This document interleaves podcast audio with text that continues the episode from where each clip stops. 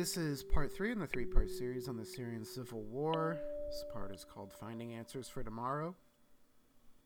In the previous two parts, we covered the Syrian Civil War itself. We also talked about the origins and the execution of the US model of intervention called the Afghan model and the Russian model of intervention called the Chechen model. If you haven't listened to those, it's really recommended that you do. It would kind of help contextualize what we're going to talk about today. As a sort of quick recap, the US intervened in Syria to try and topple Assad. Russia intervened to stop them, and Russia succeeded. And so now we have to try and understand what that means. The successful Russian intervention in Syria says a lot about all the parties involved, and it says a lot about the state of geopolitics today. And I think it sheds some light on where the world might be in the future. So let's start with Russia. What does this say about them? What does their success say about the state of the Russian military today? Well, one thing should be immediately made clear, or it should be very obvious. This idea that the Russian armed forces are some out of date, poorly funded holdover from a bygone era, that these are still Soviet troops marching with AK 47s, that's entirely false. A favorite thing of casual observers is to compare the amount of money the US spends on its military and the amount of money other people spend, especially Russia. And then from this, they conclude that, oh, well, since the US spends way more money, the US military is obviously way better and no one can even compete. But that's not how the military works. That's not how governments work, and that's just not how government budgets work. And what's strange is I've heard this same argument from people who study this stuff. Maybe they aren't big into international security per se, but they've got their finger on the pulse on of international politics. Maybe they're academics, maybe they're analysts, maybe they're representatives or presidential now, candidates. Keep in mind that mil- our military spending has gone up every single year that I've been in office. We spend more on our military than the next 10 countries combined China, Russia, France, the United, United Kingdom, you name it. Next 10. So ostensibly, they should know what they're talking about. And the argument usually goes something like the US spends more on its military than the next 10 countries combined, seven of which are allies. Ergo, no one can even compete with us. Or my personal favorite is Russia has a smaller GDP than California and Canada. Therefore, they aren't able to fund a military that can compete with the West. But this is fundamentally flawed thinking. And there are some things we need to consider if we're going to try and determine the threat Russia poses to us today. So, number one, Russia gets a lot more for a ruble than we get for a dollar. Russia owns many of the companies that produce their equipment, so they essentially get it at cost. When the US buys something new, it has to pay first world prices to private first world companies who employ first world labor paying first world wages. Russia, and for that matter China, do not. One estimate I heard was that the US pays up to as five times, six times as much for a comparable piece of equipment than Russia or China does. So that's number one. Number two, the Russian bureaucracy is top down, it's a clear vertical. When the US military wants something, whether it's a new piece of technology or new equipment, it has to draft up a list of requirements, it has to receive bid from competitors, it has to get approval by Congress, and history shows that Congress is more likely to dictate that old equipment be updated rather than spend the money on new platforms. So the Army comes in and tells Congress, we want a new tank. We want to build one that's faster and has a bigger gun. Nine times out of ten, Congress is going to tell the Army to just put a bigger engine and a bigger gun on the tank they already have. In Putin's Russia, if the Army wants something, they wait to see how the budget turns out for that year, although it's typically planned out for the next few years so that each department can plan accordingly. But it can change year to year depending on which branch is able to lobby Putin for more funds. And then essentially, when they want something, they put in the order and it's underway. Case in point for all of this the U.S. main battle tank, was first designed in 1970. This is the M1A1 Abrams. The third generation of this same platform, the M1A3, entered service in 2017.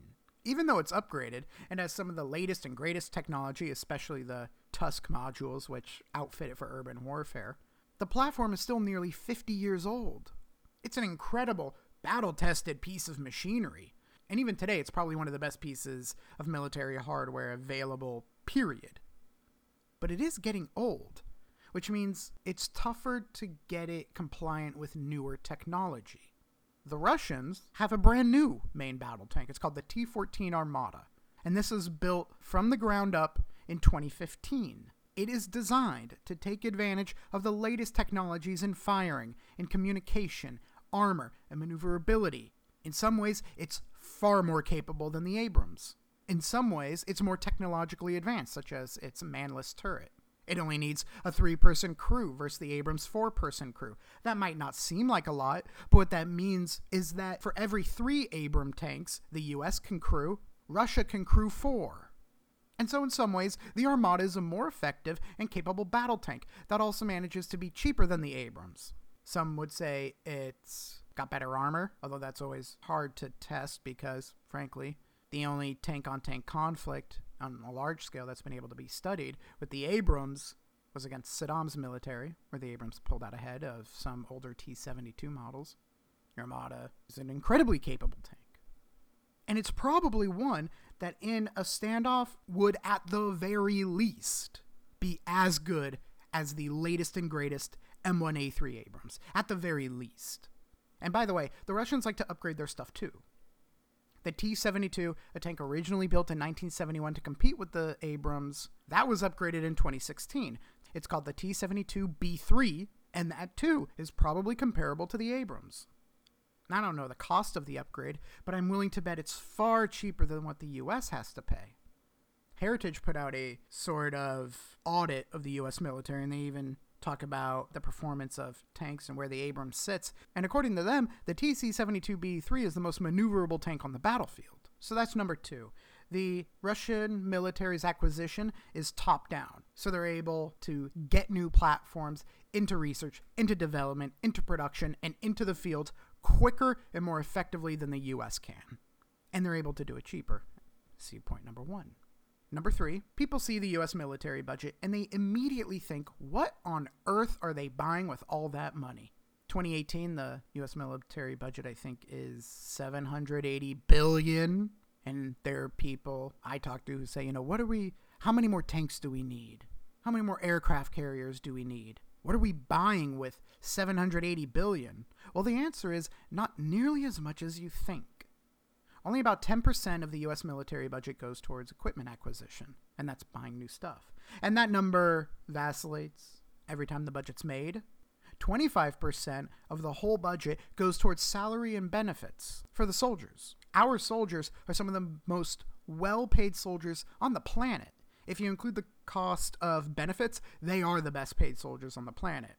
In the US, soldiers make, if you include the cost of benefits, $100,000 a year from the get go. In fact, the general metric that's sort of used in the US is it costs $100,000 to move a soldier in any branch to active duty. So 25% of the US military budget goes towards salary and benefits. Another large chunk goes towards maintenance and operations. Because we have a lot of operations going, those can't suddenly stop being funded. We have a lot of military equipment, those need new parts.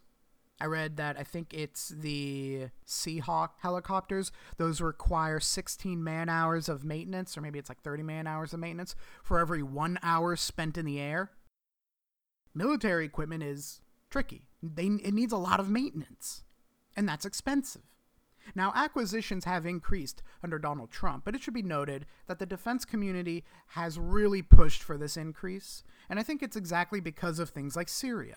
And I think it's exactly because Russia is modernizing and becoming more capable faster than we expected.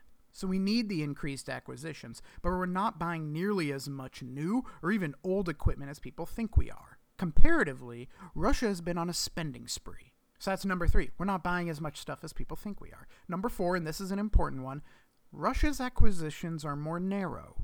So, what do I mean by that? Well, when the U.S. considers the equipment it's going to use in the future, it has to consider a lot of things. It has to consider use in peacekeeping, peace enforcement, humanitarian uses, general warfare. It has to consider use by multiple branches. It has to consider our NATO allies. When the U.S. wants a new piece of equipment, It has to be very proactive in thinking about what the future of kinetic warfare is going to look like. Kinetic warfare being an actual shooting war, as opposed to something more cyber oriented. All Russia has to do is design and acquire weapons that counter the ones we make. That's a much more narrow focus. It's the difference between saying, let's design the rifle of tomorrow, and saying, you see that rifle he's using? Let's do that, but make it cheaper and make it a little better. The US spent billions of dollars, to say nothing of the man hours, researching, developing, and designing the Patriot missile defense system. For much cheaper, Russia can focus on building a missile that all it has to do is beat that system. And by the way, they're doing this with hypersonic weapons. So let's look at stealth aircraft as an example. The US builds top of the line stealth fighters and bombers. And yet, for much cheaper, Russia builds the S 400, which is probably the single greatest mobile anti air weapon on the planet. Now, we don't know if it can drop an F 35 out of the sky, but we're certainly worried it can. And to make matters even more concerning, they're designing the S 500. But why do I bring all this up? I bring it up because we need to be wary about letting Russia's poor economic state fool us into a sense of security. Because we should remember, they pulled off the Syrian intervention while under economic sanctions, and they did it on the cheap. According to the Euromaidan press in Ukraine, and this is an admittedly pro Ukrainian, anti Russian source, by July 2017, Russia had spent $2.2 billion fighting and supporting Assad in Syria. That figure, according to the Euromaidan press, that comes from the Yabloko opposition party in Russia. Since we don't have any figures to work with, let's assume that's true. And this figure comes from an opposition party who doesn't want Russia to be there, so they have reason to inflate that number, right? But you know what? Let's work with it. $2.2 billion between 2015 and 2017 for fun, let's say Russia's spending way more than that. Let's triple that number and say Russia spent 6.6 billion reversing and defeating an American intervention. No way they spent anywhere near that amount, but for argument's sake, let's just say that's what they spent $6.6 billion. Well, between 2014 and 2017, the US's intervention in Syria cost about $20 billion and the DoD is expected to spend another $15 billion in 2018 to try and wrap up the fight against ISIS. And by the way, I think the fight into ISIS is going to go into 2019. So they're going to need more money. This should be a wake up call to anyone who doubts Russia's ability to conduct a campaign against American interests in 2018. Because they were able to do it in Syria, and they were able to do it on the cheap. A time will come when the US can't or won't want to spend $20 billion where Russia is spending 2 billion. And then what happens? What do we do then? What happens when we have to spend more, but it's politically unacceptable back home? Russia is not the same military backwater that they became in the 80s and exemplified in the 90s. To write them off as such would be a mistake. And this is where I think Barack Obama made a huge mistake. In his presidential debate with Mitt Romney, Romney says that he views Russia as the greatest national security threat facing the United States. Obama responds with something like ago, When you were asked what's the biggest geopolitical threat facing America, you said Russia. Not Al Qaeda, you said Russia. In the 1980s are now calling to ask for their foreign policy back because you know, the Cold War's been over for Now, was Romney right? Was Mitt Romney correct? Was Russia the greatest national security threat facing the United States? Probably not. At the time, there were greater concerns. To say any one threat is the greatest threat is a little simplistic in a post Cold War, post 9 11 world. But Obama's outlook, and especially his quote unquote Russian reset, that was also a mistake. The best way to approach Russia, I think, is with an old saying. Some attribute it to Winston Churchill. But the saying goes that Russia is never as strong as she looks, and Russia is never as weak as she looks. And for where we are in 2018, I think that's about right. She's much, much stronger than most Americans think she is. But as we'll see in a second, Russia's not as strong as I may be making her out to be. I've recorded this two or three times now, and every time I get to this part, I, I think back at just how I was describing the Russian military And I think, God, am I painting this picture of an invincible Russian army? I hope not, because that's not the case. And I'll explain that in a second as we get into what the Syrian intervention says about the United States. What does this defeat say about the US, and what does this defeat say about the Afghan model? Where is the US with Syria today? Dexter Filkins, a columnist for the New Yorker, he writes, quote, as the war began, President Obama refused all but the most token support for the rebels battling Assad, fearing a quagmire. Iran, Russia, and Hezbollah rushed into the vacuum and saved Assad. During the 2016 presidential campaign, Donald Trump criticized Obama's Syria policy, but since becoming president, he has more or less continued it. End quote. For me, this represents what most people and most analysts think happened with Syria. That Obama just didn't give the rebels the support they needed, that Iran and then later Russia came in and saved Assad, that Trump was criticizing him, but then hasn't done anything differently. But unfortunately, that's not all that accurate. Or I don't think it is. I think this gives undue credit to Hezbollah and Iran. It was only after Russia's intervention that the war started to turn back into Assad's favor. Iran and Hezbollah were there, and they were still losing. Russia comes in, now he's winning. And Filkins also greatly underestimates what the U.S. committed to the fight. He calls it token support, and that's maybe true in the political arena. Obama wasn't running around rooting on the FSA at the United Nations, though he was advocating for Assad to abdicate. But rebel groups seeking to overthrow Assad received substantial U.S. support, enough support that they were on the verge of overthrowing him.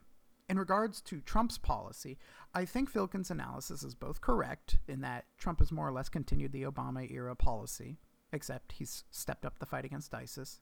But Filkins is also wrong. First, in his campaign, Donald Trump was very big on not getting the U.S. involved in Syria. And now, and Russia are now against us. So she wants to fight. She wants to fight for rebels. There's only one problem. You don't even know who the rebels are. Mr. Trump, So Mr. what's Trump, the purpose? two and, minutes and one thing I up. have to say, Your two I don't like up. Assad at all, but Assad is killing ISIS. Russia is killing. But after Trump becomes president, Assad launches a chemical attack on, I think it was the suburbs around Damascus, and Trump responds in April 2017 with a missile strike against a Syrian government airfield, the airfield that supposedly the chemical weapon strike uh, originated from. Now, the strike itself was ineffective at best. We're talking 60 cruise missiles at at least a million dollars a pop, all to destroy an airfield that the Syrian Air Force simply repaves and is back to using within a week. But the strike was symbolically a massive shift. I can't imagine it didn't cause Assad and Russia to at least pause for a second and get a little worried. They've been operating with the understanding that the United States was never going to attack Syrian government assets. But then here's Trump, who now seems willing to break that norm and to directly engage and attack the Syrian government. And both Assad and Russia know that if the US decides to go all out on the Syrian government, the Syrian government is gone. And there's an interesting lull in activity after the strike, as if they're wondering if it's safe to come back out. And soon enough, Assad is back, and after a brutal offensive against some remaining rebel cities, an offensive where chemical weapons are reportedly used, Trump strikes Assad again. A short time ago, I ordered the United States Armed Forces to launch precision strikes on targets associated with the chemical weapons capabilities of Syrian dictator Bashar This time, the strike is massive, and by the way, multilateral. Britain and France joined the US in destroying three of Assad's chemical weapons facilities. How much damage did this really do? Probably a decent amount. You can't just replace three chemical weapons facilities. And as of now, Assad hasn't used chemical weapons again that we know of. I doubt it's because he doesn't have the stockpile. If he was using them before, I'm sure he has others pre-positioned at various bases. I attended a discussion where the speaker brought up the idea of Assad's red line. The basic idea was that Obama's red line didn't matter. What really mattered was Assad's red line. What line had to be crossed to where Assad would use chemical weapons? And this speaker theorized that Assad's red line was if the rebels attack anywhere near Damascus. I don't want to get too deep into that discussion. It's interesting, but it's just some food for thought. The takeaway from this strike against Assad's chemical weapons facilities, however, is that the Trump administration is clearly willing to hit Assad directly, despite Russian presence and despite Russian objections.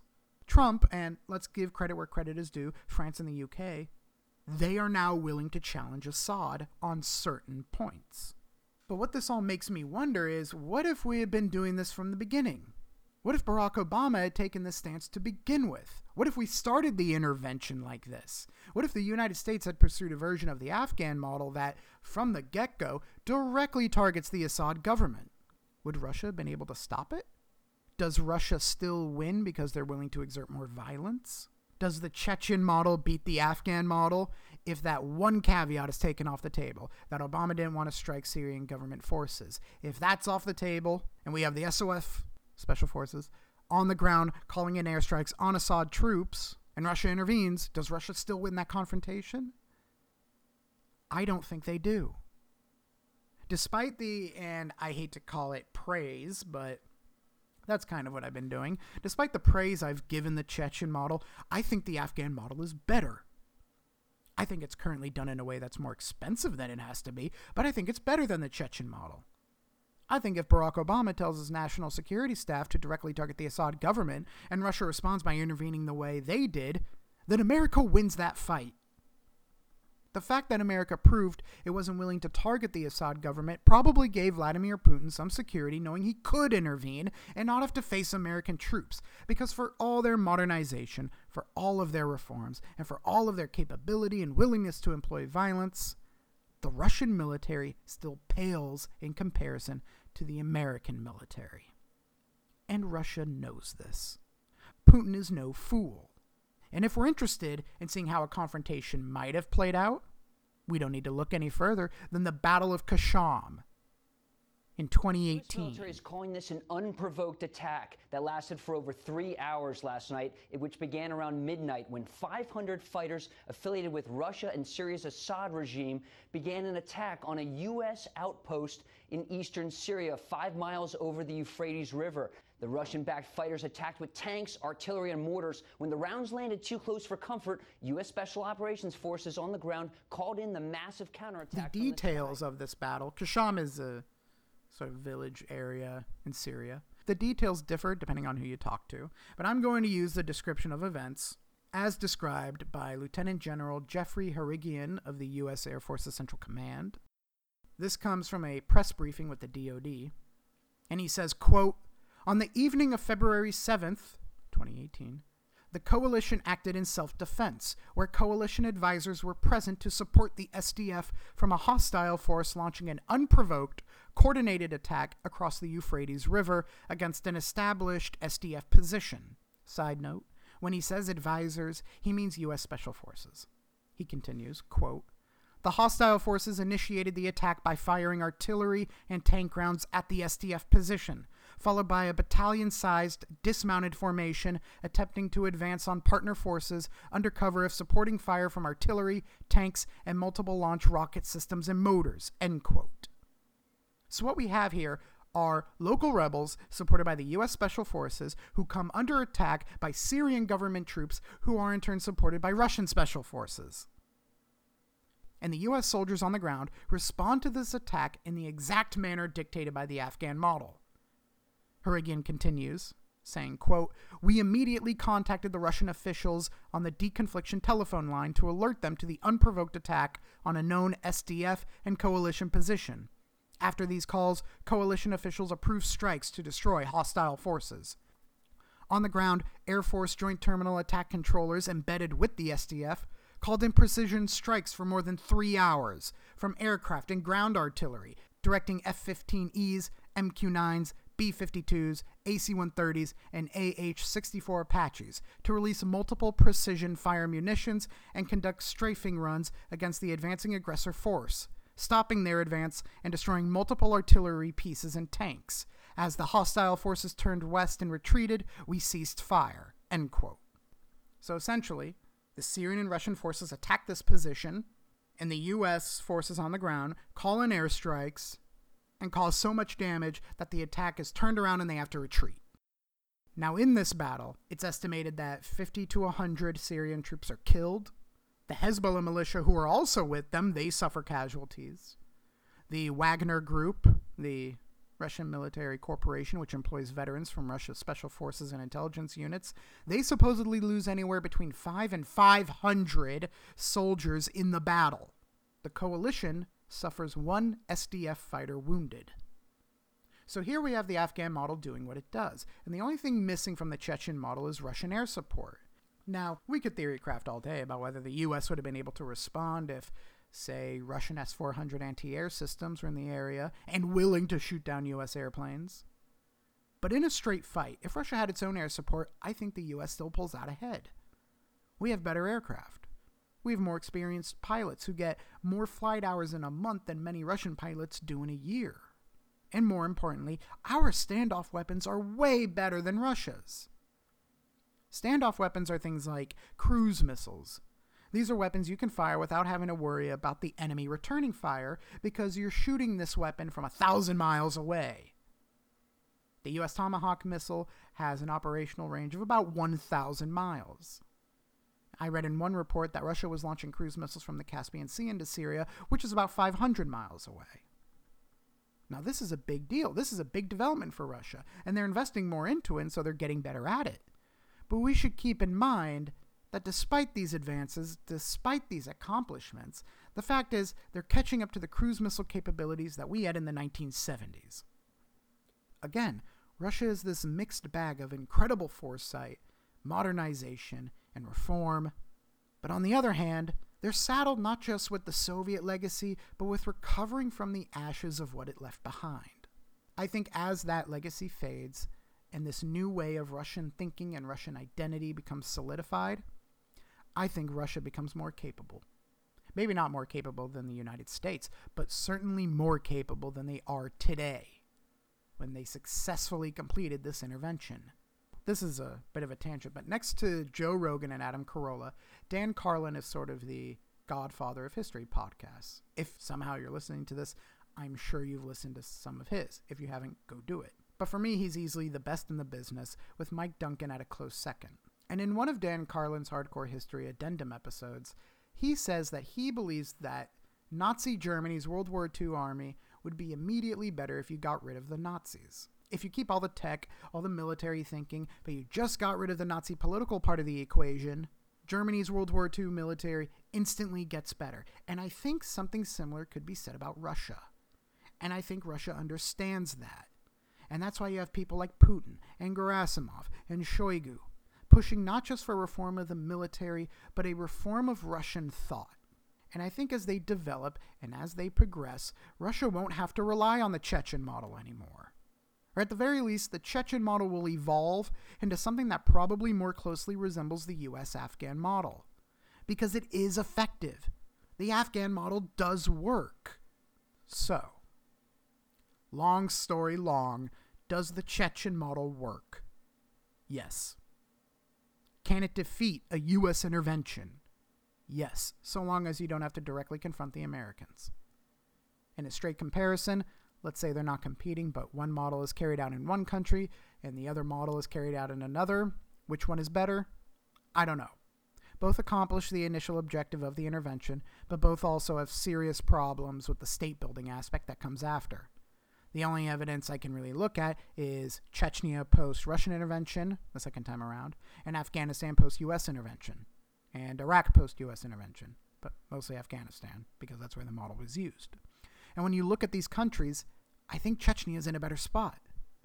Now, that's for a variety of reasons everything from historical tribal enmities to democracy versus autocracy to foreign interference.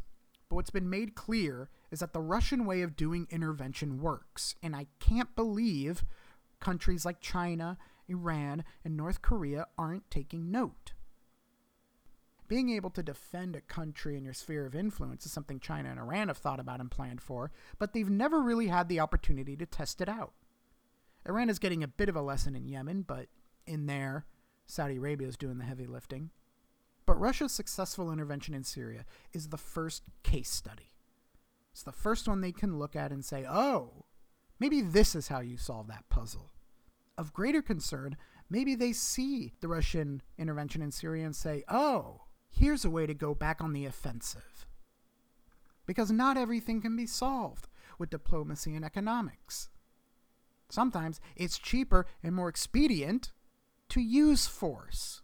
An offensive geopolitical power is something that was gone for a long time because it was monopolized in the hands of the West.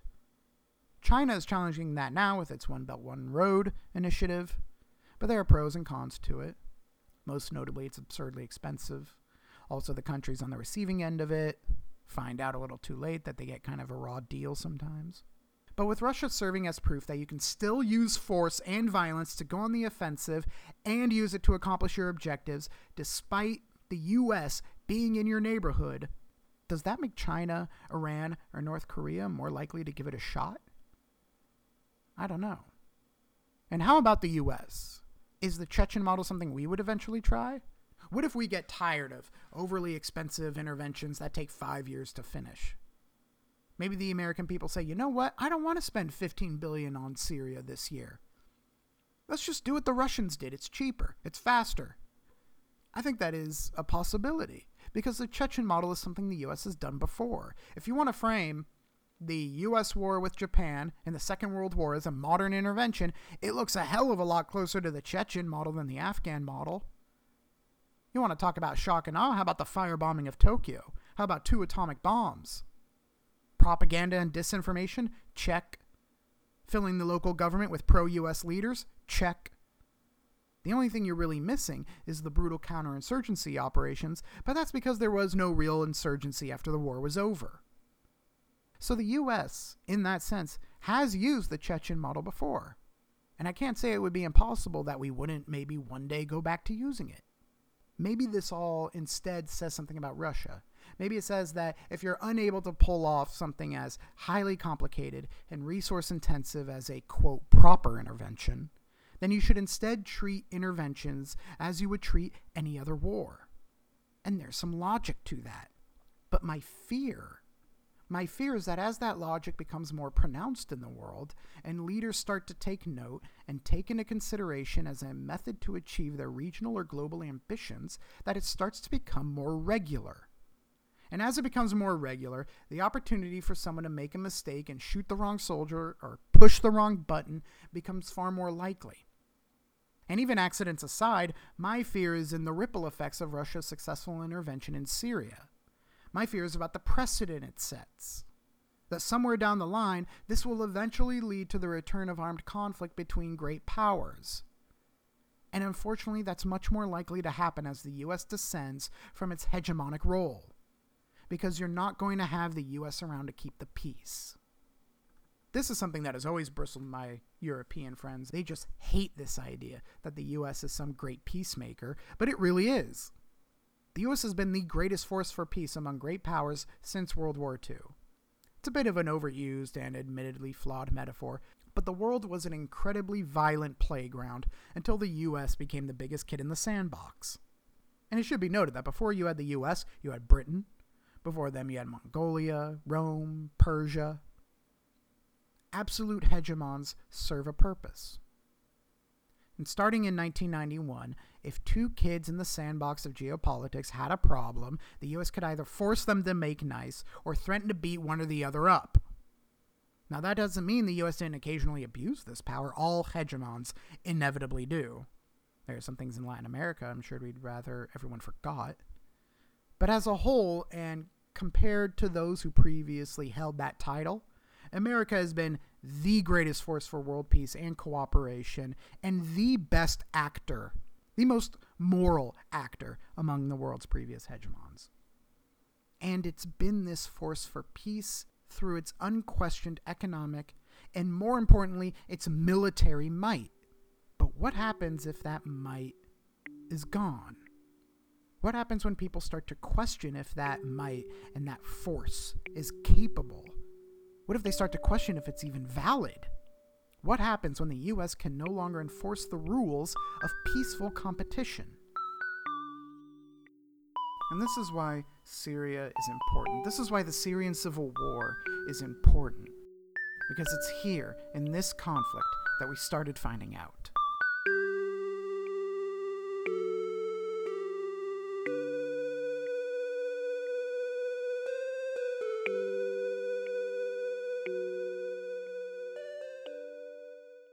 So that wraps up this series on the Syrian civil war and the U.S. and Russian intervention efforts.